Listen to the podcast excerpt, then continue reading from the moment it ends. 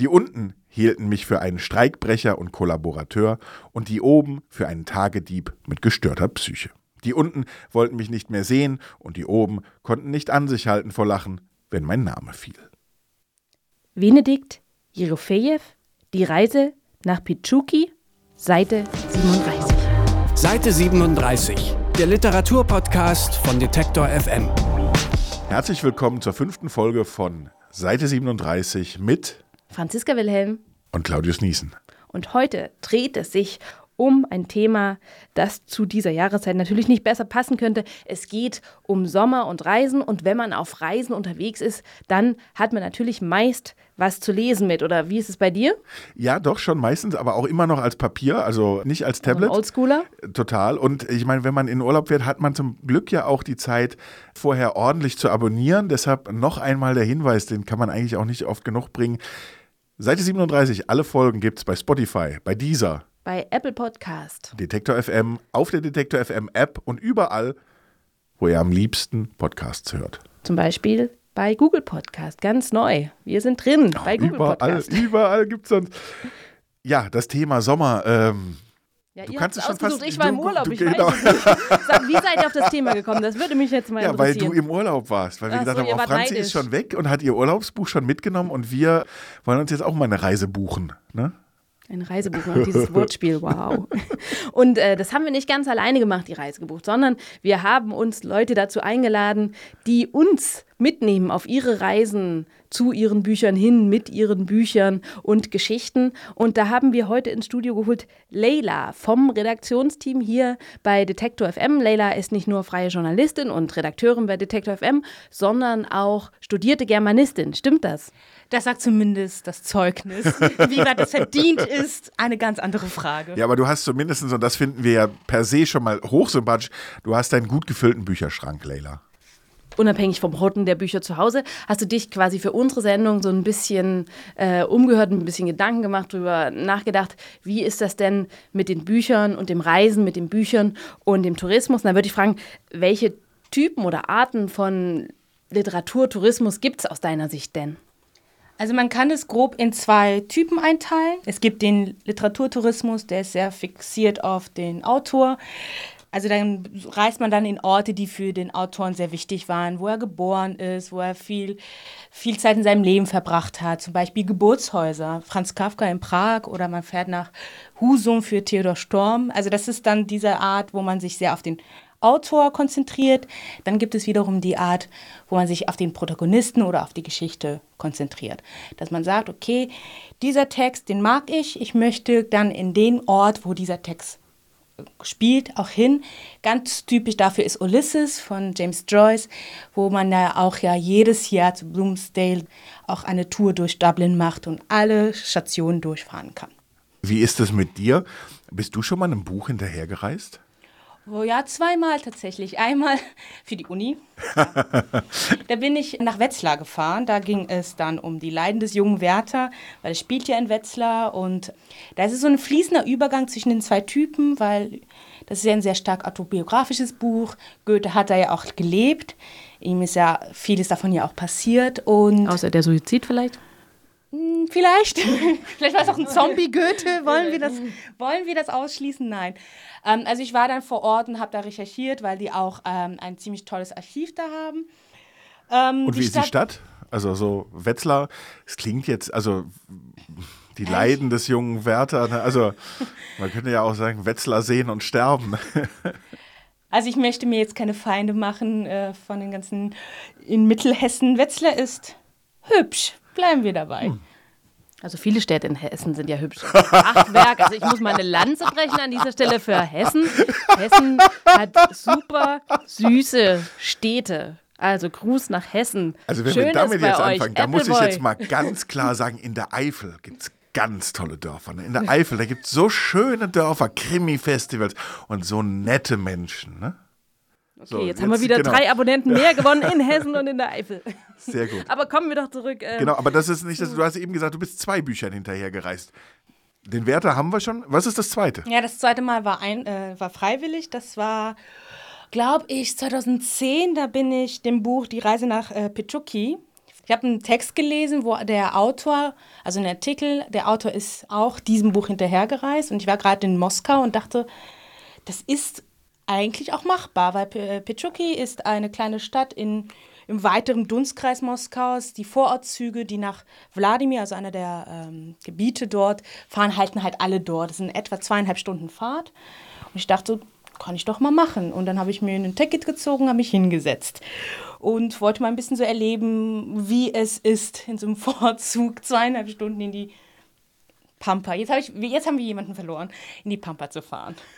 Okay, und ähm, ist es das, worum es in dem Buch geht, nur um eine zweieinhalbstündige Zugfahrt oder passiert da noch mehr? Es passiert sehr viel, nur passiert das alles im Kopf des Protagonisten. Also der Protagonist heißt auch Benedikt. Der entschied sich, nach Pechuki zu fahren. Der ist aufgestanden, irgendwann so vormittags, nach äh, mittags, totaler Kater, ist ein Alkoholiker, trinkt sehr viel und sein Ziel ist dann plötzlich, okay, ich fahre nach Pechuki, weil da ist meine Geliebte mit den langen roten Zöpfen, mit den langen Wimpern, die wartet auf mich. Also es, dieser kleine Ort wird zur totalen Utopie auch dargestellt. Er zieht sich ein Ticket und setzt sich rein und plötzlich, er trinkt sich weiter ins Delirium und in, während der Fahrt begegnen ihm Fabelwesen, die Sphinx kommt, ein griechischer Chor tritt auf. Also es wird extrem surreal quasi eine äh, Odyssee. Das Problem ist dann, er kommt irgendwie im Büchoki nicht wirklich an, sondern fährt zurück nach Moskau und wird überfallen. Und seine Geliebte hat er dann nie getroffen. Oh nein, die Tragik. Oh, hm. scheiß Urlaub könnte man. Urlaub von der Realität. Wie, wie, wie surreal war denn dein Erlebnis, deine Fahrt? Hast, sind dir auch irgendwie so die ein oder anderen rothaarigen Damen untergekommen oder irgendwelche Chöre? Also Chöre nicht, rothaarige Frauen ja. Ich muss sagen, ich habe Zeit, ich habe zeitweise gedacht, so was mache ich hier eigentlich? Ich sitze jetzt hier in der Bahn, ich fahre weg aus Moskau. Ich habe meine Freunde nur kurz gesagt, ich fahre dahin, die wollten nicht mitkommen. Und ich wusste ja, es wird höchstwahrscheinlich kein Sphinx auftauchen. Ich bin auch sehr froh, dass es nicht so war. Aber gleichzeitig so nach einer halben Stunde fand ich es extrem schön, weil Moskau ist eine wunderbare Stadt, es ist eine wunderschöne Stadt, aber gleichzeitig hatte ich das Gefühl, es ist wie bei vielen Hauptstädten so eine Glasglocke drüber, so eine eigene Blase. Es ist nicht wirklich in Anführungsstrichen Russland, weil Moskau ist einer der teuersten Städte der Welt und viele Russen müssen diese Vorortzüge nehmen, um überhaupt dort zu arbeiten, weil sie sich das Leben in Moskau selbst nicht leisten können. Heißt, diese Vorortzüge sind absolut Teil des Alltags für viele Russen.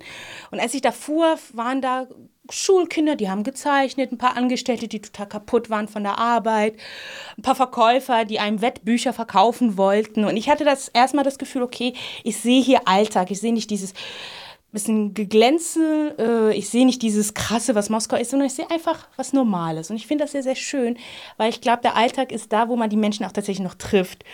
Und dann bin ich halt irgendwann in Mechoki angekommen und die Stadt ist winzig klein, es sind 15.000 Einwohner. Aber diese Stadt, die in den Augen des Protagonisten zu so einer absoluten Utopie aufgebauscht wurde, mit der schönen Frau, die auf ihn wartet, die dargestellt wird als Gegensatz zu seinem tristen Alltag auch in der Sowjetunion, das war eigentlich eine ganz normale, ruhige Stadt, aber ich habe sie anders gesehen. Ich habe sie gesehen als Ruhepol.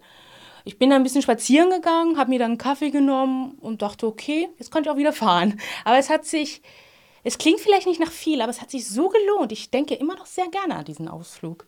Und das alles wegen eines Buches. Ne? Also das muss man ja auch wieder sagen. Ja, ne? Nur deswegen. Nur deswegen. Bietet ja auch, glaube ich, ganz gute Ansatzpunkte, irgendwann irgendwo mal hinzukommen, wo man von alleine nicht hingekommen wäre. Du wärst wahrscheinlich nie äh, nach Pechuki gekommen. Dir hat sozusagen dieses Buch geholfen, eine kleine Reise in den russischen Alltag zu machen. Wie ist denn das, wenn ich jetzt nicht nur zweieinhalb Stunden unterwegs sein möchte, sondern hast du auch einen Tipp, als Germanistikprofi für jemanden, der einfach gleich ein paar Tage unterwegs sein möchte? Ja, man reist ja gerne so in die abgelegensten Orte, wie Petroki. Aber eigentlich sollte man auch mal sein eigenes Land kennenlernen. Gerade Deutschland hat ja extrem viele Städte, in denen man noch nie war. Wetzlar zum Beispiel. Wetzlar zum Beispiel. Das habe ich mir aus meinem Bücherschrank rausgesucht. Die Reise bin ich noch nicht gereist, aber das kann ich mir vorstellen. Das ist Faserland von Christian Kracht. Ich, yeah, bin kein großer, ich bin kein großer Faserland-Fan, aber oh. wir sind hier alle geteilte Meinung. Das ist okay. Was gefällt dir denn an Faserland so besonders? Wir haben ja gerade auch darüber geredet, du hast ja deine Abneigung schon deutlich gemacht. Mich interessierte total, dass es eine Welt ist, die sehr weit von meinem Alltag ist. Ich bin nicht reich. Ich äh, reise nicht einfach mir nichts, die nichts irgendwo hin. Ich habe ja Verpflichtungen. Aber gleichzeitig hatte ich das Gefühl, die ganzen Exzesse, diese Partys, diese Orientierungslosigkeit, damit konnte ich mich identifizieren, weil es war kein, keine Leichtigkeit da drin. Da war keine, ach, ich mache Party, weil ich Lust drauf habe, sondern ich mache Party, weil ich nicht weiß, was ich sonst machen soll. Ich bin orientierungslos, ich bin hoffnungslos. Und ich mochte es total gern, dass der Protagonist, der ja auch namenlos ist, so äh, außen vor bleibt, obwohl er ja eigentlich dazugehört und den Niedergang seiner Generation, seinen eigenen Nieder Niedergang auch registrieren kann. Ich habe mich da, ich habe den Text extrem gemocht. Erstes Semester gelesen im Germanistikstudium. Ich glaube, nur deswegen habe ich es auch noch ausgehalten. Also bei Faserland geht es ja auch um eine Reise. Also der Ich-Erzähler, Sohn reicher Eltern, hat quasi keine, der sich Verpflichtungen. Er kann, er lebt so ein bisschen in den Tag hinein, aber halt auch ohne Ziel, ohne Plan und reist dann halt von Norden nach Süden. Also Sylt, Hamburg, Frankfurt, Heidelberg, München, dann Bodensee und Zürich. Also Norden, Süden. An jeder seiner Stationen kommt er halt auf Partys oder auf Leute, die wie er sind, reich. Ich wollte sagen, allein die Städte klingen schon so yuppie-mäßig. Ne? Ja, also es, es sind so, alles reiche Städte. Es ist alles reiche Städte, es ist nix Osten, es ist irgendwie. es, eigentlich riechen all die Namen schon nach Barbourjacken und irgendwie Juristen, BWLern und. Äh, also, no Heidelberg offense. feiert da ja mit äh, diesen ja. Studis. Einer heißt Eugen. Seitdem mag ich den Namen auch Eugen nicht mehr so sehr. du musst ihn einfach Englisch aussprechen. Eugene. Eugene, oh, ja. Cool Na, was ich ja an Faserland toll finde, eigentlich jetzt abgesehen davon, dass das Thema irgendwie das Reiche, äh, irgendwie, das, dass ich das auch nicht irgendwie groß kenne vom Erleben, aber was ich finde, und das, das kann er ähnlich wie Stuckrad Barre, und das können die Popularliteraten, finde ich alle, sie können sehr, sehr gut beobachten. Franzi, können wir uns darauf denn einigen? Also, wenn wir dich schon sozusagen, wir, wir, wir wollen dich in unser Sommerthema sozusagen so, aus dem, wir, wir, wir, ziehen dich aus dem Sommerloch heraus. Aus dem Sommerloch, aus dem Nachurlaubsloch. ja, ja, das ihr, ist. Ihr da draußen werdet jetzt wahrscheinlich alle in Urlaub fahren. Ich habe es hinter mir. Ich bin eine ganz arme Frau, so gesehen. Ähm, ich muss mich dann irgendwie mit anderen Büchern über Wasser halten. Aber das ist natürlich schön, denke ich. Also, das, was man selber vielleicht gesehen hat oder sehen wird, vorher, nachher oder währenddessen mit den Augen eines Autoren zu sehen. Also das kann ich absolut nachvollziehen. Und ich denke, auch das Faserland kann einen ganz guten Roadtrip hergeben. Also Je nachdem, was man einschmeißt. Oder welche Barberjacke man aus dem Schrank gezogen hat. Ähm, ich konnte mit dem Buch nichts anfangen, weil es schon so anfing, dass sie alle so eine bestimmte Barberjacke anhaben mussten. Und ich wusste nicht, was das war. So viel Geld hatte bei uns keiner, sich so ein Ding zu kaufen. Und dann habe ich das mal gesehen und dachte, was für ein hässliches Teil. äh, und dann war das Buch eigentlich für mich gelaufen. Das war einfach ein falscher Einstieg. Aber vielleicht kann man auch eine Tour ins Leben rufen. Einmal Deutschland quer mit Barberjacke. Äh, dann bin ich vielleicht dabei und dann, dann finde ich vielleicht einen anderen Zugang. Aber hast du vielleicht, bis diese Tour irgendwie existent wird und angeboten wird, vielleicht noch so ein paar andere Tipps für uns? Was weiß ich, es gibt ja die Klassikerstadt Dublin, hattest du wahrscheinlich schon ja am Einstieg gesagt. Gibt es denn noch so ein paar Tipps, die du uns geben könntest? Wenn man jetzt keine Lust hat auf Roadtrip, was ich nicht verstehen kann, weil Roadtrips sind sehr, sehr, sehr, sehr, sehr, sehr, sehr cool. Und gerade halt Faserland, finde ich, eignet sich total gut, weil es sind alles so in Fahrweite. Kann man sich ja auch auf eine Stadt konzentrieren. Ich habe das, oder ich habe das vor, ich würde das sehr, sehr gern machen, ist auf meiner Bucketlist. Neun Nächte mit Violetta von Leonardo Padura. Das geht um, es ist eine Sammlung von Kurzgeschichten über Havanna. Also es geht dann quasi um Alltagsszenen, um dreckige Häuser, um Liebe, um Bars und so weiter. Und ich habe da richtig Lust bekommen und vor allen Dingen hat ja auch Kuba gerade eine, äh, eine Öffnung, einen Neuanfang. Und ich glaube, das ist ein sehr, sehr schöner Ort, um auch sehr, sehr intensiv kennenzulernen, gerade Havanna. Und ich glaube, das kann man mit dem Buch sehr, sehr gut machen. Die Pessimisten sagen ja gerade, man muss jetzt unbedingt noch schnell nach Havanna, so wie manche auch sagen, jetzt unbedingt noch schnell nach Nordkorea. Also ich war jetzt noch schnell den, an der Ostküste in den USA, weil ich dachte jetzt noch schnell.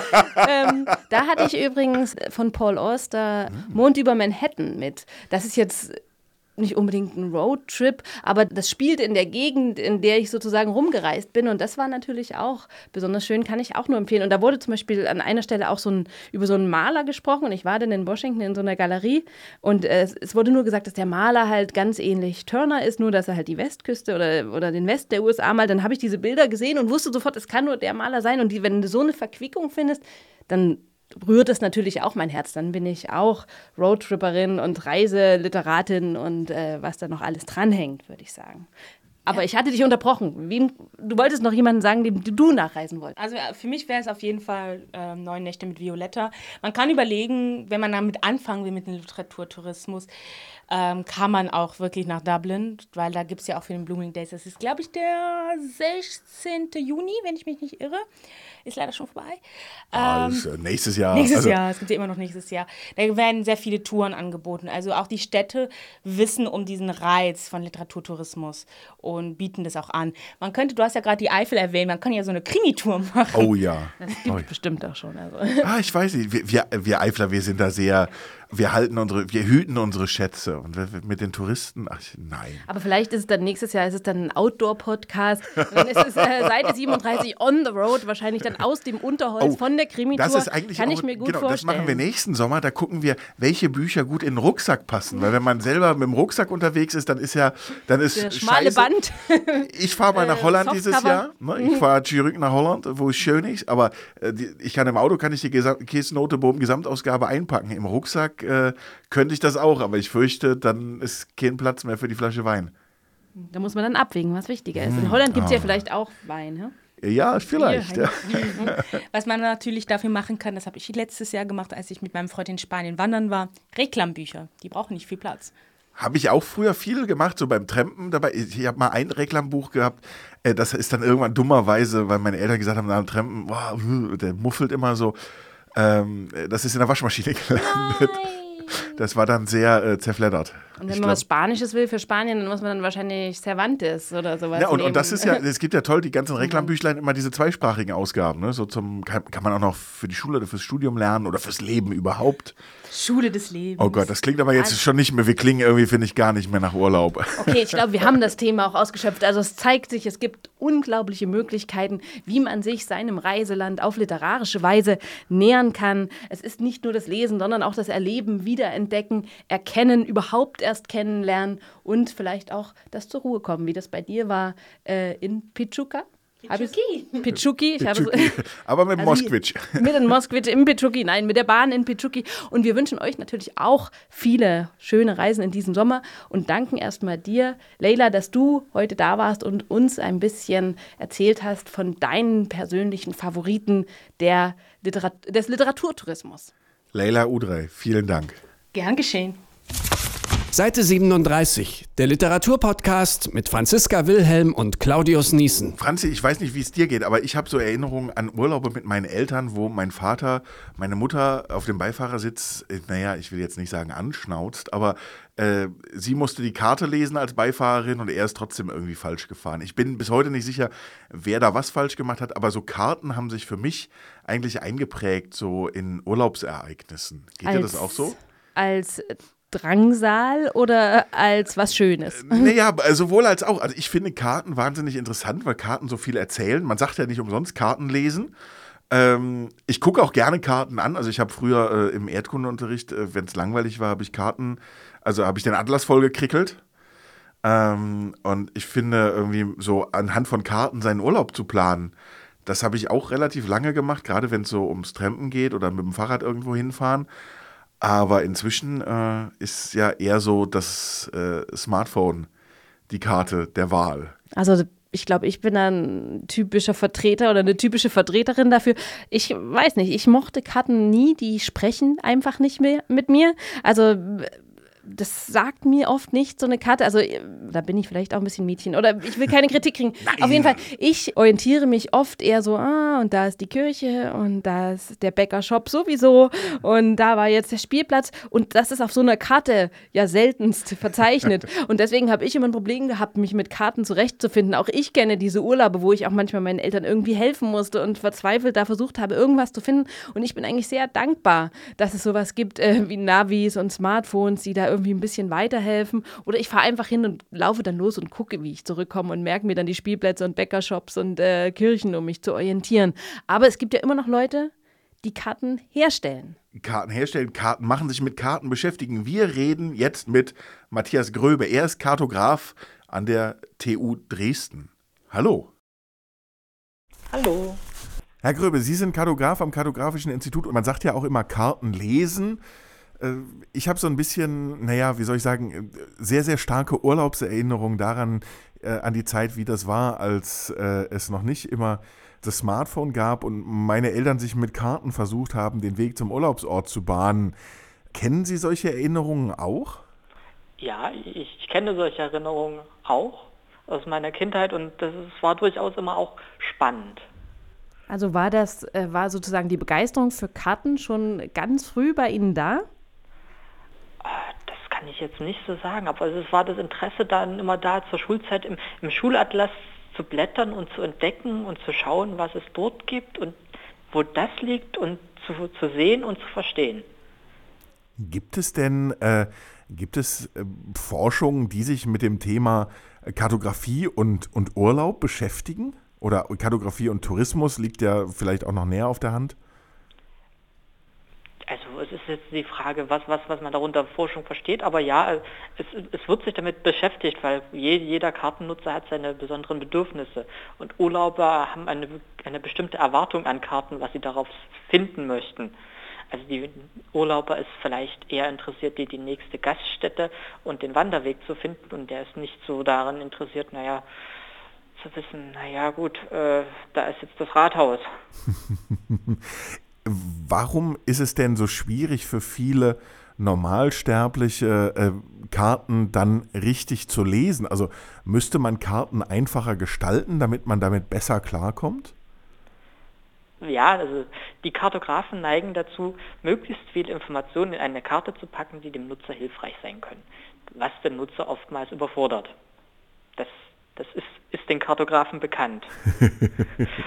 also man könnte es sicher einfacher machen, aber es ist halt der Anspruch einer Karte auch ein Stück weit universell zu sein und mehr Informationen zu bieten, als jetzt der Kartennutzer unbedingt nur für seine Aufgabe bräuchte. Also liegt die Kunst des Kartografierens darin, genau zu entscheiden, was auf die Karte kommt und was nicht. Genau, das, ist aber wahrlich manchmal eine Kunst. Und Sie sind ja Kartograf, deshalb, ich habe gar kein, äh, keine Vorstellung, was so ein Kartograf den ganzen Tag macht. Was machen Sie äh, jeden Tag in Ihrem Büro oder, oder draußen? Ich weiß ja nicht, wo Sie arbeiten. Also ich arbeite an der Uni Universität und bedingt dadurch äh, bin ich größtenteils im Büro. Wir haben auch mit unseren Studenten ein Hochgebirgspraktikum, dann geht es halt wirklich mal raus in die Natur. Ansonsten, ja, sind die Kartografen von jeher eigentlich immer meistens drinnen unterwegs gewesen. Früher war es sehr, sehr viel äh, techniklastig, was jetzt Druckerei anging, weil die Karten quasi graviert wurden in unterschiedlichsten Materialien, Steine, Kupferplatten, zuletzt dann äh, Folien. Heutzutage, naja, Karten werden meistens mit dem PC hergestellt. Demzufolge sitze ich auch die meiste Zeit am PC, helfe Studenten bei Abschlussarbeiten, unterrichte Studenten. Ja, das ist so etwa meine Aufgaben hier an der Uni. Na, ich habe mal ein Schülerpraktikum gemacht beim, äh, man höre und stand, Vermessungs- und Katasteramt. Und da musste man immer, also das kenne ich jetzt hier vom Moderieren früh, da musste man immer sehr früh aufstehen und dann sind wir irgendwie mit drei oder vier Mann mit so einer Karte, äh, ich sag mal, in die Natur gefahren und man musste so ein bisschen, äh, ich beschreibe das jetzt, weil es ist schon ein bisschen her, vielleicht ein bisschen zu salopp, aber man musste im Prinzip durch die Landschaft laufen und gucken, stimmt denn die Karte noch mit der Landschaft überein oder umgekehrt? Äh, äh, macht man das heute auch noch? Also, dass man wirklich schaut, was hat sich wo verändert? Ja, das macht man heute auch noch. Man fährt wirklich nur an den, in den ganz seltensten Fällen dann wirklich noch dahin. Das ist dann einmal beschränkt, also wirklich dann beim, beim Kataster, wenn es da Unsicherheiten gibt, wenn wenn da Unklarheiten bestehen oder wenn es dann zum Beispiel um entlegene Gegenden geht, wie Wandern meinetwegen in, in den Anden oder im Himalaya, wo man sagt, man muss wirklich vor Ort gewesen zu sein, um der Nutzer dann wirklich präzise Informationen zu bieten. Ansonsten werden relativ viel Luftbilder genutzt für hm. ähnliche Aufgaben. Und ähm, weil wir sprachen davon, dass Kartografieren eine Kunst ist, gibt es denn so eine besonders schöne Karte oder was ist die schönste Karte, äh, und, die Sie kennen oder die Ihnen am liebsten ist? Gibt es da eine? Also wenn es um schöne Karten geht, dann, dann, dann muss man eigentlich an, an die Schweizer denken. Die haben wunderschöne topografische Karten von ihren wunderschönen Bergen, die wirklich Kunstwerke sind, die man sich an, an die Wand hängen kann. Suchen Sie sich denn Ihren Urlaubsort auch nach der Schönheit der Karten aus? Oder der Topografie? Nun, ich, ich, ich gebe zu, ich lasse mich dann doch oft von, oft von Bildern verleiten. Aber Karten spielen durchaus eine Rolle. Also ich bringe aus jedem Urlaub mir Karten mit. Manchmal sind es die guten Beispiele, manchmal sind es die abschreckenden Beispiele. und gibt es neben dem Kartenlesen dann bei Ihnen im Urlaub oder auch sonst nochmal ab und zu die Zeit, auch ein Buch zu lesen?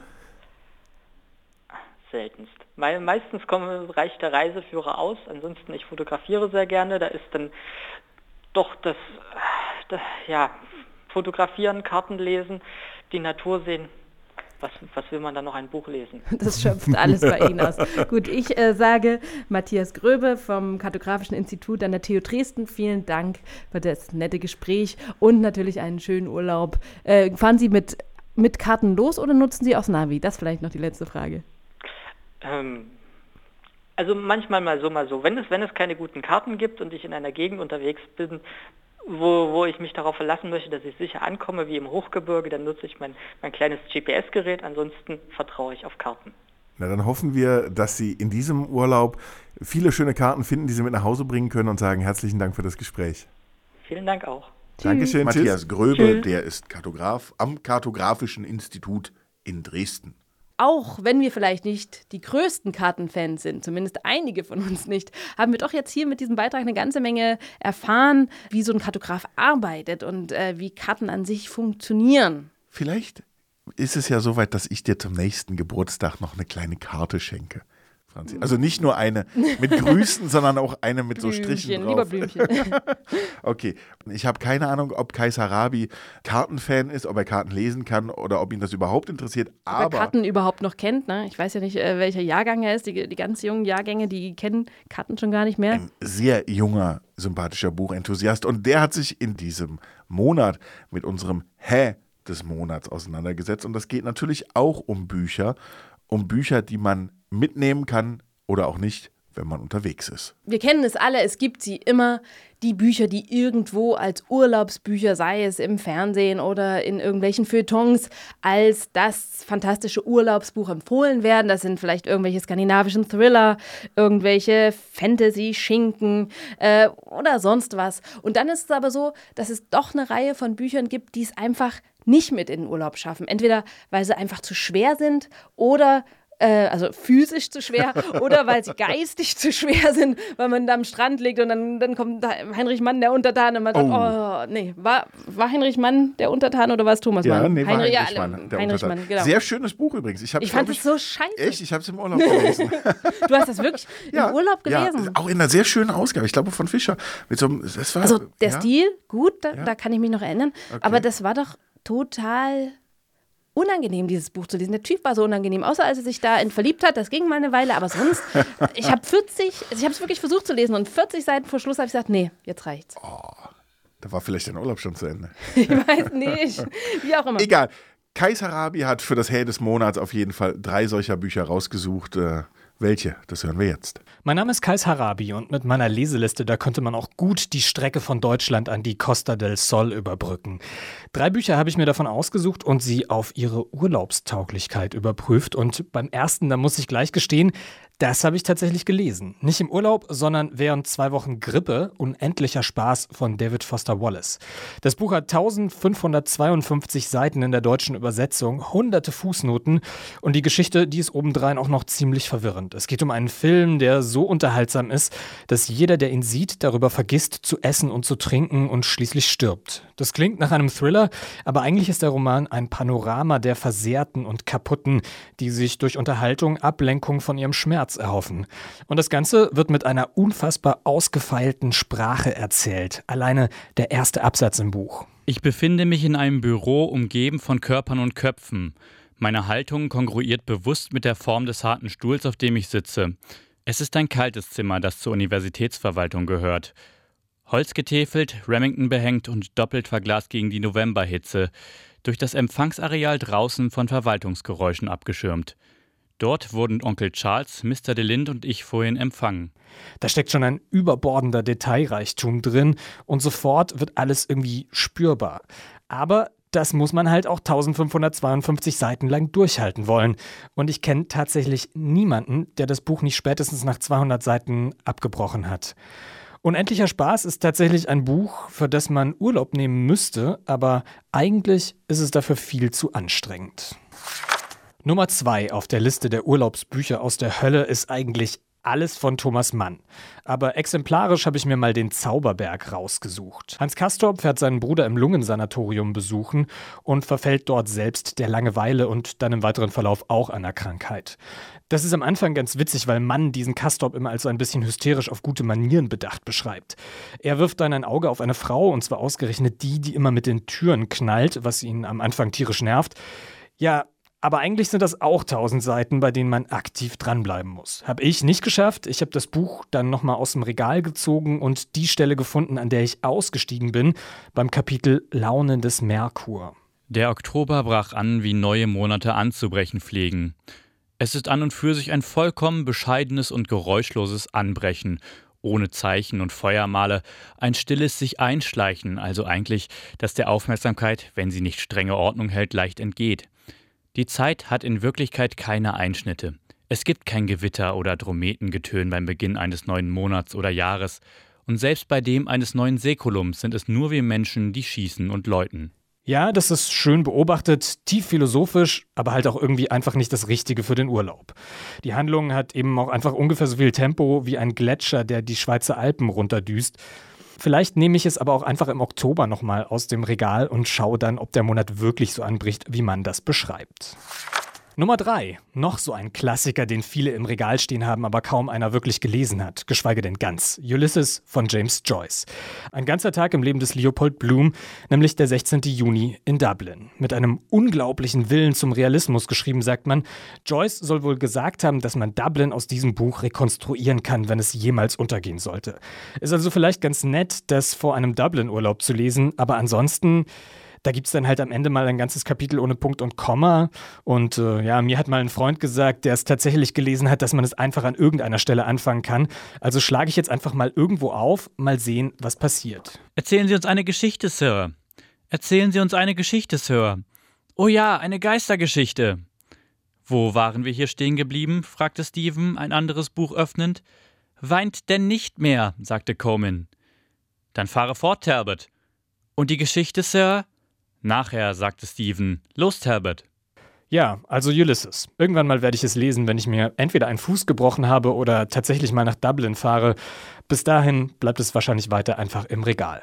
Kai Sarabi hat sozusagen hier uns offenbart, welche Bücher für ihn absolut urlaubsuntauglich sind. Thomas Mann war auf jeden Fall dabei, ähm, William Foster Wallace und viele andere. Ähm, gibt es denn bei dir ein Buch, Claudius, was du nicht mit in den Urlaub genommen hast oder niemals mit in den Urlaub nehmen würdest? Ich habe, äh, glaube ich, ich weiß nicht so, ich habe drei Urlaube lang Ruhe ist die erste Bürgerpflicht mit in den Urlaub genommen und habe es jedes Mal wieder mit aus dem Urlaub zurückgebracht. Habe gesagt, Mist, ich habe es nicht geschafft, es zu lesen. Warum? Es gab irgendwie keinen Grund. Und habe es, ich glaube, zwei oder dreimal wirklich mitgenommen, weil ich gedacht habe, ich muss das jetzt und es gehört sich so. Und ich habe es bis heute nicht gelesen. Naja, vielleicht, also führst du es noch mit oder hast du es inzwischen abgelegt? Das vielleicht sollte ich, es fällt mir gerade wieder, also ich, die Koffer sind ja fast gepackt, aber ich meine, für die richtige Urlaubslektüre gibt es ja jedes Jahr einen Haufen Handlungsempfehlungen. Deshalb beschäftigen wir uns ja nicht zuletzt mit dem Thema Sommer und Literatur. Äh, denn die ganzen Feuilletons, unsere lieben Freunde in der Presse und auch in den Sendern dieser Welt, die picken ja immer das Beste zum äh, Buchsommer heraus, wenn man ja sonst immer sagt, Frühling ist Büchersaison, Herbst ist Bücher, Büchersaison. Nein, natürlich wird auch im Sommer gelesen. Und äh, wir sind nicht mehr allein im Studio, sondern äh, Thilo Körting ist bei uns. Hallo Thilo. Hallo. war, war, das dein Flöten des Urlaubs? Hallo? Das feuilletonistische Flöten des Urlaubs. Das ist das Prä-Urlaubs-Hallo. Also ich bin ja schon reif ja, das, für die Insel. Das, das Gemeine ist ja wirklich, Franzi, ich weiß gar nicht, ob du es schon weißt, während irgendwie du nach Amerika fahren durftest, ich ein bisschen nach Holland fahre, Tilo, der darf nach Japan. Uh. Da kommt mein Lieblingsauto her. Wir sind neidisch. Du musst äh, wir sind sehr neidisch. Tour buchen. ja, ja, das habe ich mir aber auch tatsächlich fest vorgenommen. Die ist aber auch lang, auch ne? Dank, der schreibt aber Gott sei Dank auch nicht nur aus Tokio. Ich bin nämlich nicht in Tokio, ich bin in Kyoto. Da findet sich auch was bei Murakami, da bin ich mir ganz sicher. Bringst du uns Geschenke mit aus äh, Japan, wenn wir schon mal dabei ja, sind? Ja, ihr kriegt, ihr kriegt alle äh, so tolle Tempelschuhe vielleicht oder sowas. Oh ja. Das habe ich damals bekommen von Japanern. Ich hätte gerne so eine ganz tolle Sojasauce. Eine ganz tolle Sojasauce. Ja. Ja, das lässt sich bestimmt einrichten. Aber kommen wir doch vielleicht zurück zu unserem Podcast an dieser Stelle. Du hast dich mit Redakteuren unterhalten über Sommerbücher. Vielleicht um ein allgemeines Fazit zu schon mal vorwegzuschicken. Was ist dein Eindruck? Was kam zurück? Also erstmal fand ich es ganz lustig, dass die Leute natürlich alle total im Stress sind, wenn sie, wenn sie Tipps für Urlaubsbücher schreiben, weil die natürlich alle fertig werden mussten mit ihren Urlaubstipps. Also das ist nicht die entspannendste Tätigkeit, ja? Nee, absolut nicht. Es war alle so, ja, ich habe aber, nur, hab aber nur ein paar Minuten Zeit. Haben dann natürlich trotzdem eine halbe Stunde mit mir geredet, weil sie einfach gerne über Bücher reden. Und es sind natürlich ganz, ganz, ganz, ganz unterschiedliche Listen. Also die einen machen so, sortieren das mehr so nach Genre, ja, für die Krimi-Fans und für die Fantasy-Fans. Die anderen machen das so nach so ganz eigensinnigen äh, Labels, so zur Inspiration zum Beispiel ist es in der Berliner Zeitung. Und äh, manche sagen einfach bloß, ja, das, was ist dein Tipp? Was ist das beste Buch, was du momentan empfehlen würdest? Das muss dann auch nicht das Neueste sein, aber je neuer, desto besser. So läuft es in der Zeit.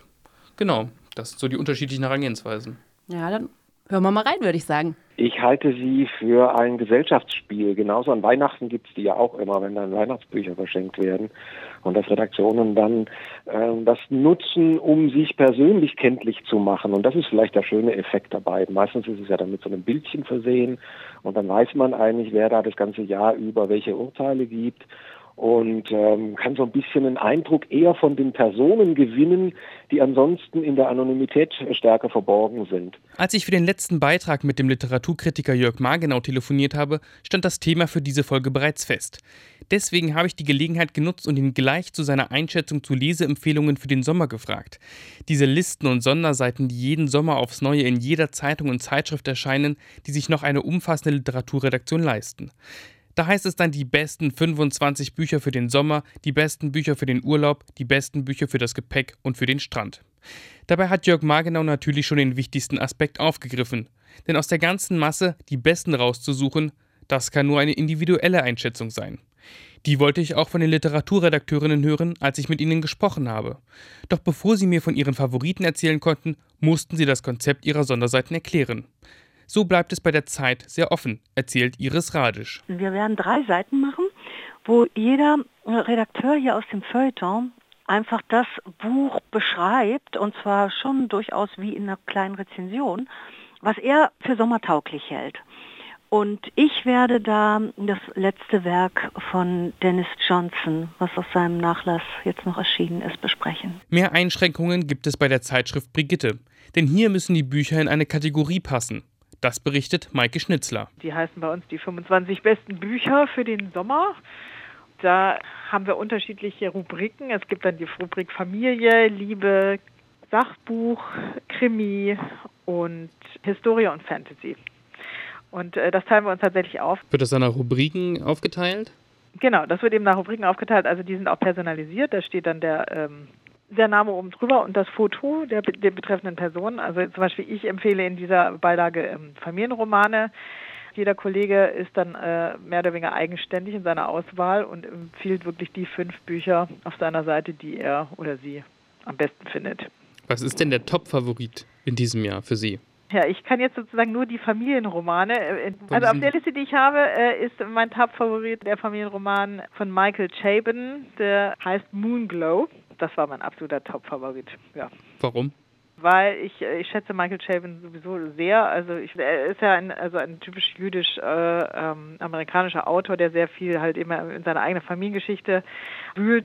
Sein Großvater hat ihm wohl sein Leben nochmal erzählt, als er dann schon schwer krank in den 80er Jahren im Sterben lag und hat noch sehr viele Anekdoten erzählt aus seinem Leben. Es geht halt ganz viel um das 20. Jahrhundert, den Krieg, ist jetzt eher ein, ein, ein, episodischer Roman, aber einfach sehr stark geschrieben. Auch bei der Berliner Zeitung gibt es Kategorien. Hier muss allerdings jeder Redakteur in jeder Rubrik eine Empfehlung aussprechen. Wenn ich Cornelia Geister zuhöre, scheint das seine Tücken zu haben. Da würde ich vielleicht sogar ein Buch empfehlen, was ich jetzt selber gar nicht auf die Liste genommen habe, weil wir so strenge Kriterien haben. Wenn ich jetzt gefragt werde, was jemand im Sommer lesen soll, der viel Zeit hat, würde ich vielleicht Elena Ferrante empfehlen. Ähm, Sie meinen alle vier? Mhm. Wenn man Zeit hat, kann man die ja hintereinander weglesen. Wird vielleicht beim zweiten Band ein bisschen enttäuscht sein, dass der nicht so toll ist wie der erste, aber ab dem dritten Band ist man dann wieder begeistert und kann insofern den Urlaub nutzen. Stimmt, das ist vielleicht die beste Gelegenheit, um den Hänger dann auch zu überwinden. Mhm. Oder Fernando Aramburu, Patrias. Im Januar erschien ein großer Roman über das Leben von baskischen Familien. Aber das sind jetzt nicht die Bücher, die Sie jetzt auf die, auf die Liste packen. Nee. Äh, warum denn nicht? Weil ich in meiner Verschiebetaktik, was ich am besten jetzt unterbringe unter den Kategorien, die bei uns vorhanden sind, die, sind, die heißen bei uns zur Inspiration, zum Nachdenken, zum Mitreden, zum Großwerden und Jungbleiben, zum Abtauchen, zum Schauen und zum Runterladen irgendwie gerade zufällig für Aramburu keinen Platz hat. Und äh, welches Buch packen Sie denn auf die Liste? Ich habe zum Beispiel Katalin Juliatz, Ochsenberg und Bernstein da drauf, als zum Nachdenken. Also das von einem Pogrom in der Stadt Jasch handelt, von zwei Familien erzählt, die in Rumänien geblieben sind, beziehungsweise in die USA gegangen sind und wie sich diese Familien verschränken. Es ist also keine leichte Aufgabe, die besten Bücher zu finden. Das konnte ich mir allerdings schon denken. Auch ohne einschränkende Rubriken fordert das Attribut beste Bücher eben auch das Beste. Wer möchte sich da schon festlegen? Doch als ich frage, was ein Buch für den Sommer, denn darum geht es ja, mitbringen muss, dann gibt es offenbar kaum Einschränkungen meint Iris Radisch von der Zeit. Für den Sommer gilt natürlich, was immer gilt eigentlich, dass man äh, seelisch berührt sein will, ästhetisch erfreut, äh, dass es was Ungewöhnliches sein muss, dass es Geschichten sind, die einem nahe gehen. Ich würde eigentlich als einzige Einschränkung jetzt bei Sommerbüchern sagen, dass man vielleicht, äh, da es ja dann doch unter Umständen auch Strandlektüre sein soll, vielleicht eine allzu wissenschaftliche Literatur da nicht empfehlen würde. Aber sonst ist eigentlich von Romanen über Erzählung, aber auch erzählendes Sachbuch äh, oder auch äh, Buch über, über, über historische Fragen ist eigentlich alles möglich, denke ich. Auch für Maike Schnitzler von der Brigitte gibt es keine Einschränkungen. Für sie stellt der Urlaub der LeserInnen aber auch eine Chance dar. Wir vergucken natürlich, dass es gute Lektüre ist für den Urlaub. Da hat man auch mal Zeit, so ein Buch zu lesen, aber tendieren jetzt nicht so sehr zu diesen sehr leichten Romanen. Also wenn wir halt schon den, die Möglichkeit haben, Bücher zu empfehlen, dann gucken wir schon nach richtiger Literatur. Das ist immer so ein bisschen ein Trugschluss bei Frauenzeitschriften, dass wir kriegen halt immer von allen Verlagen alles, was sozusagen das Label Frauenroman drauf hat, kriegen wir geschickt und wir wollen das dann immer gar nicht haben. Also keiner von uns fragt danach. Wir haben so wenig Möglichkeiten, gute Bücher zu empfehlen. Also wir versuchen dann wirklich auch gute Literatur, die natürlich lesbar ist, aber halt eben auch noch ein bisschen mehr als nur Unterhaltung sozusagen darstellt. Schnitzer versucht bei ihrer Auswahl auch einen Reisecharakter herzustellen. Nee, ich gucke dann schon, dass es ein bisschen verteilt ist. Wie gesagt, hat einen finnischen Roman, dann einen Roman aus Irland, da ist eine Auswanderergeschichte. Also ich gucke schon, dass das auch so ein bisschen verschiedene Länder drin vorkommt. Aber so ein bisschen Reisen via Literatur, falls man doch irgendwie nur auf der Couch Urlaub macht.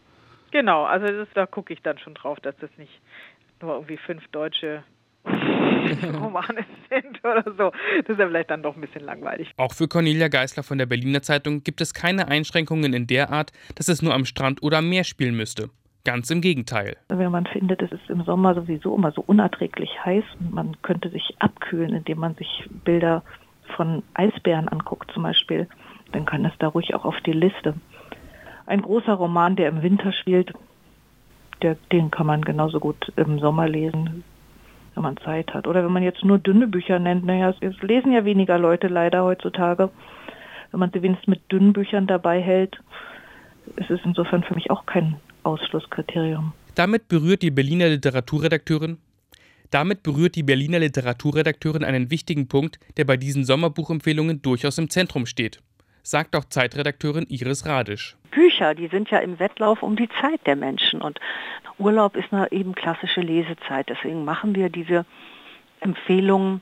Sonst sind ja unsere Literaturseiten nicht nur empfehlend, die sollen ja auch Debatte sein, die sollen auch Gespräch über Literatur sein, da sollen natürlich auch kontroverse Texte stehen, das sollen nicht immer nur Empfehlungen sein. Aber was die Sommerbücher angeht, finde ich, da kann man sich dann doch einmal darauf festlegen, dass man einfach nur Bücher empfiehlt, die man wirklich gut findet. Die Menschen lesen immer weniger. Darüber haben wir ja auch schon gesprochen. Für Cornelia Geisler sind die Sommerleselisten auch ein Gegenmittel. Dann wurden die Begründung erfragt vom Börsenverein des deutschen Buchhandels und die meisten Leute sagen, sie haben keine Zeit mehr zum Lesen, sie sind so abgelenkt und wenn sie dann gefragt werden, genau was ein Buch für sie bedeutet, haben viele Leute ja gesagt, es ist für sie eine Oase der Ruhe.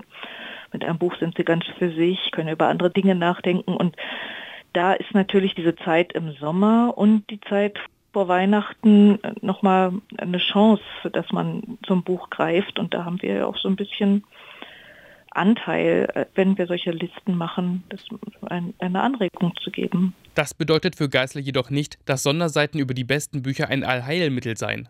Es ist eher ein kleines Hilfsangebot. Man braucht sie nicht. Es ist ein nice to have, wie man sagt. Es ist ähm, ganz interessant für die Leser, glaube ich, also für diese sogenannte Leserblattbindung. Da erscheinen alle Redakteure, die da Bücher empfehlen, nochmal mit Fotos. Äh, die Seiten könnten wir auch anders füllen. Also zum Beispiel geht auch die Literaturseite immer an dem Wochenende dann verloren. Also wenn man die Bücher dann in der Buchhandlung sieht, einige davon vielleicht auch noch schön präsentiert sind auf einem Extratisch und man dann denkt, ach, das hat doch jetzt der und der Redakteur, von dem ich gerade was Interessantes gelesen habe, auch empfohlen, äh, gibt es vielleicht auch nochmal einen Stups. Und wir haben darunter ja immer so ganz kurze Einschätzungen, so drei Sätze, Mini-Kritiken. Die lesen vielleicht auch mehr Leute als die langen, ausführlichen, gründlichen Rezensionen. Auch für Maike Schnitzer steht Pragmatismus hinter diesen Seiten. Einfach Pragmatismus. Das ist halt die Zeit, wo die Leute sich mit Büchern befassen. Es ist einfach zweimal im Jahr, meistens eben im Sommer und dann im Herbst. Ne? Wenn, wenn die ganzen Herbstprogramme rauskommen zur Buchmesse, da macht eigentlich ja fast jeder irgendwas. Das sind einfach die Zeiten im Jahr, wo Bücher am meisten gekauft werden. Und dann will man natürlich auch einen gewissen Service bieten und natürlich auch hofft sich jede Publikation auch Aufmerksamkeit dadurch, weil Frauen lesen halt gerne Bücher und dann sagen die, ah ja, interessant, die neuen Bücher für den Sommer oder gute Bücher, ja, das gucke ich mir jetzt mal an, ne? Für mich war natürlich noch interessant, wie die Kritiker schließlich die Listen der Kollegen wahrnehmen. Es ist immer auch ein Vergleichen. So hört es sich bei Cornelia Geisler von der Berliner Zeitung an. Wenn ich die anderen aufschlage, dass ich dann denke, ach, die haben das jetzt schon oder die machen das jetzt erst. Und dann gucke ich, welche Titel da auftauchen und habe dann auch manchmal so den Gedanken, dass ich auch dieses Buch gerne empfohlen hätte, aber ich habe es leider vergessen. Das, ist, das sind ja dann so Bücher so des letzten halben Jahres in der Regel, ne, für den Sommer, die, die ab Januar erschienen sind und da hat man ja auch nicht mehr alles so präsent, was man gelesen hat im Laufe der Zeit und dann empfiehlt ein Kollege vom Tagesspiegel oder in der Zeit oder in der Süddeutschen ein Buch, was man selber eigentlich auch mochte, aber irgendwie inzwischen überlagert wurde durch die anderen Titel. Zum Schluss stellt sich mir noch die Frage, was die Literaturredakteurinnen selbst im Urlaub lesen. Cornelia Geisler von der Berliner Zeitung nimmt die Sonderseiten zum Sommer schon als Empfehlung. Nö, da lasse ich mich natürlich auch von inspirieren. Ich habe immer genug, was ich auf jeden Fall unbedingt noch lesen muss, so dass ich ähm, kaum hinterherkomme mit dem, was ich außerdem noch äh, gerne lesen würde. Also jetzt sind es natürlich schon wieder die Bücher, die im Herbst erscheinen bei meinen eigenen Kollegen sehe ich da auch Bücher, von denen ich denke, das wollte ich ja eigentlich noch lesen in diesem Frühjahr und, und nehme es mir dann tatsächlich auch noch vor, klar. Noch schlimmer klingt es bei Maike Schnitzler von der Brigitte. Ja, auf jeden Fall werden auch Bücher von der Liste kommen. Also nicht von der Liste, die habe ich ja jetzt schon gelesen, sondern es werden Bücher kommen, die im Herbst erscheinen werden. Die, die nehme ich dann natürlich schon mal mit. Aber vielleicht gönne ich mir auch mal das ein oder andere Buch, was ich einfach verpasst habe. Das ist äh, ganz selten mal der Fall, dass ich sozusagen ein Buch, was es schon auf dem Markt gibt, was schon besprochen ist oder was vielleicht eine Kollegin auch besprochen hat, dass ich das tatsächlich selber nochmal lese. Aber das ist dann schon eher eine, äh, eine Ausnahme. Aber das gönnt man sich dann schon einmal im Urlaub. Nur Iris Radisch scheint von ihrem Lesealltag Urlaub zu nehmen. Gerade Sie sagten es ja selber, im Sommer hat man ja vielleicht auch Zeit, mal schwierigere Sachen zu lesen die man vielleicht im, im Arbeitsalltag gar nicht verdauen könnte. Also mir geht es zum Beispiel so, dass ich mir im Sommer eher die noch viel komplexere Lektüre oder Dinge, für die ich einfach nie die Ruhe hatte, dass ich mir das mit in die Ferien nehme. Ich will ja nicht unbedingt nur abhängen in den Ferien, sondern Ferien sind für mich eigentlich auch dazu da, meine Batterien, meine geistigen Batterien wieder aufzuladen. Ja. Greifen Sie dann auch nur zu, zu den neuen Sachen oder sagen Sie, jetzt ist Sommer, jetzt muss ich mal nicht das ganze neue Zeug lesen, jetzt kann ich mal auch wieder zu einem Klassiker greifen. Ja, ja klar, das ist für mich ganz klar, weil das ist ja, ich bin ja nun als Literaturkritikerin ist das ja meine Arbeit, immer Neuerscheinungen zu lesen. Für mich ist dann natürlich die große Freude in den Ferien, ähm, ja, alte Bücher, Klassiker zu lesen, Dinge die, Dinge, die ich immer schon lesen wollte und nie geschafft habe zu lesen und so weiter. So werde ich es auch halten. Denn wenn ich ehrlich bin, mich überfordern diese Leselisten regelmäßig. Wenn mir zum wiederholten Male 30 Bücher ans Herz gelegt werden, die ich in diesem Jahr noch lesen könnte, die ich schon beim Gang durch die Bücherhandlung sehnsüchtig in der Hand gehalten habe. Das ist zu viel. Deswegen nehme ich lieber die dicken Bücher mit, die schon seit Jahren ungelesen in meinem Schrank stehen. Und ich hoffe, dass ich sie jetzt endlich einmal schaffe. Vielen Dank, Thilo. Aber das war natürlich auch klar, dass alle irgendwie was anderes lesen als das, was sie empfehlen. Das ist so ein bisschen wie mit den Leuten, wenn man so nach Geheimtipps in Ländern fragt und dann geben die Leute ihr Lieblingsrestaurant an. Ich meine, wer ist denn da auch so blöd und gibt wirklich sein Lieblingsrestaurant her, damit danach die Massen dahin kommen? Aber das ist schön zu wissen, dass das auch bei den Literaturredakteuren ein bisschen so ist. Dann frage ich aber Thilo. Thilo, hast du noch einen ganz ehrlichen Geheimtipp Genau, für uns sei an ehrlich dieser zu Stelle? uns. Komm. Das hat mich die eine Redakteurin auch gefragt. Ich bin richtig ins Stottern gekommen. Ich dachte so, oh mein Gott, habe ich mir überhaupt keine Gedanken drum gemacht. Also mein Buchtipp ist natürlich immer das Haus von Marksi Danielewski. Aber das ist auch schon ein bisschen älter und das empfehle ich einfach immer, egal ob Sommer ist oder Winter. Ich wollte gerade sagen, das hast du doch schon mal als letztes Mal zu irgendeiner ganz anderen Sendung empfohlen. Also kriegst du Tantiemen dauerhaft. von. Ihr habt habt's noch nicht gelesen, oder? nee. Nee, du, musst, du, hast es so noch, du hast es noch nicht oft genug empfohlen. Wir sind noch nicht so richtig sicher, ob es Obwohl, wirklich. äh, äh, der gleiche Autor hat auch einen, einen sehr interessanten Road-Novel geschrieben, tatsächlich vielleicht für, für Reiseliteratur noch besser geeignet. Das heißt Only Revolutions. Und da geht es um, um ein Liebespaar, ein ewiges Liebespaar. Und man liest das Buch einmal von rechts nach links sozusagen und dann muss man es umdrehen und dann liest man es von links nach rechts. Könnt ihr euch das irgendwie vorstellen? Das klingt so Arno Schmidt-mäßig, wenn. Also, Also man hat quasi oben, oben, oben, oben eine Hälfte und unten steht das Ganze mal auf dem Kopf und da muss man das Buch dann halt immer drehen, damit man, also man, aber man es ist ein, eine Geschichte. es ist eine ergibt Geschichte, nicht drei genau. Geschichten. Ja, es ist sehr, ist sehr lyrisch geschrieben, aber das ist vielleicht so, also so Road Novel mäßig und es geht um Liebe und um, na, es geht auch um Natur. Ich habe gehört, man du magst Natur. Ja, ich mag Natur. Und man könnte es wahrscheinlich auch nur im Flugzeug äh, lesen, was Loopings schlägt, weil man ja immer eh das Buch drehen muss, dann wäre es egal. Und man Okay. muss sich Zeit nehmen, man muss sich Zeit nehmen, sonst kommt man nicht rein und deswegen ist Urlaub natürlich auch optimal für dieses Buch. Danke, Thilo, für diese Einblicke in den Literaturbetrieb. Kommen wir vom Literaturbetrieb direkt zu euch. Und wir haben uns im Rahmen unserer Mitmachaktion gefragt, was sind wohl die Bücher, die ihr lest oder die ihr mit in den Urlaub nehmen wollt, um sie zu lesen und dann doch nicht lest. Und genau diese Frage haben wir auf unseren Social-Media-Kanälen gestellt. Und Claudius, du hast die Antworten parat. Wie ging es aus? Also, Franzi, so ganz hat uns diese Frage niemand beantwortet. Vielleicht auch, weil niemand, äh, genau wie wir, zugeben wollte, an welchen Büchern er gescheitert ist.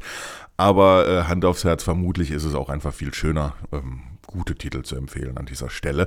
Also für alle, die auch noch nicht im Urlaub waren. Äh, davon gibt es ein paar bei Facebook. Katharina hat äh, zwei Bücher empfohlen von Deborah Feldmann, Unorthodox und Überbitten.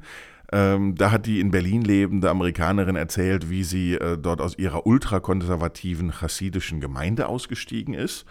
Ähm, außerdem bei Facebook auch äh, der Roman Alle außer mir empfohlen von der Italienerin Francesca Melandri. Da geht es auch um eine Familie, aber vor allen Dingen um die Geschichte Italiens im 21. Jahrhundert und die Nachwehen des Kolonialismus. Ähm, Katrin empfiehlt da schon ein bisschen was Schwerwiegenderes, nämlich das Lavendelzimmer von Nina George. Da geht es äh, ein bisschen magischer zu, und zwar um einen Pariser Buchhändler, der mit Büchern Krankheiten heilt und äh, hier von seiner Reise durch die Welt erzählt. Das ist noch nicht alles.